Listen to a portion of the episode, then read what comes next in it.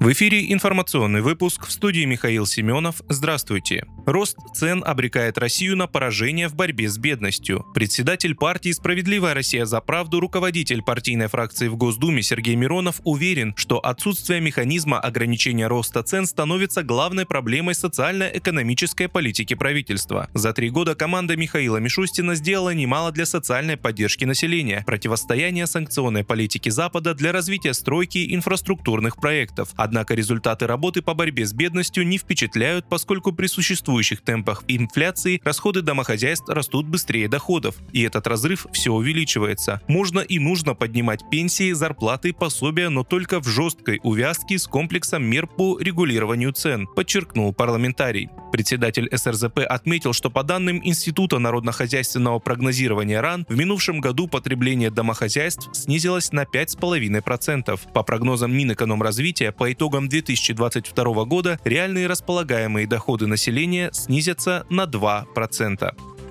Пушилин заявил о переломном моменте в освобождении ДНР. В освобождении всей территории Донецкой Народной Республики наступил переломный момент, заявил в Рио главы региона Денис Пушилин. По словам Пушилина, линия фронта противника будет разрушена после освобождения Солидара, Артемовска и Северска. Это позволит двигаться с флангов по Горловскому и Славянскому направлениям, а где-то заходить с тыла. Накануне вечером стало известно, что бойцы группы «Вагнер» взяли под контроль Солидар. Как заявил основатель ЧВК Евгений Пригожин, в центре города образован организован котел, в котором ведутся городские бои. Кроме того, его подразделения заняли соляные шахты. Солидар имеет стратегическое значение для Киева. Он находится в центре линии обороны Артемовск, Бахмут, Северск. Здесь украинские военные возвели мощные оборонительные укрепления. Освобождение Солидара позволит перерезать прямой путь снабжения между Артемовском и Северском, а также охватить Артемовск с северной стороны.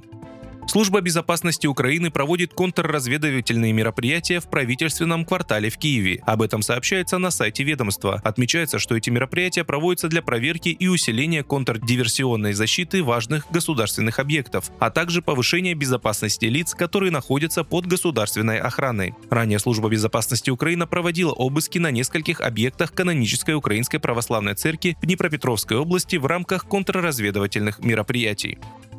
Росздравнадзор сообщил о возможных задержках поставок некоторых лекарств. Из-за повышенного спроса на некоторые лекарства возможны задержки поставок нужного количества препаратов в аптеке, сообщил Росздравнадзор в телеграм-канале. Как отметили в ведомстве, временным отсутствием некоторых лекарств пользуются мошенники. Так, некоторые недобросовестные организации предлагают внести предоплату за доставку нужного препарата. В Росздравнадзоре предупредили, что приобретенные через перекупщиков лекарства могут оказаться подделками, а граждане рискуют своим своим здоровьем и деньгами. Как заявлял в конце декабря министр здравоохранения Михаил Мурашко, ситуация с лекарствами в России стабильная, но нужно наращивать научные и промышленные компетенции. Он подчеркнул, что ни одна страна в мире не производит полный ассортимент медицинской продукции, препаратов и изделий, но развитые страны стараются создать как можно больше производственных площадок.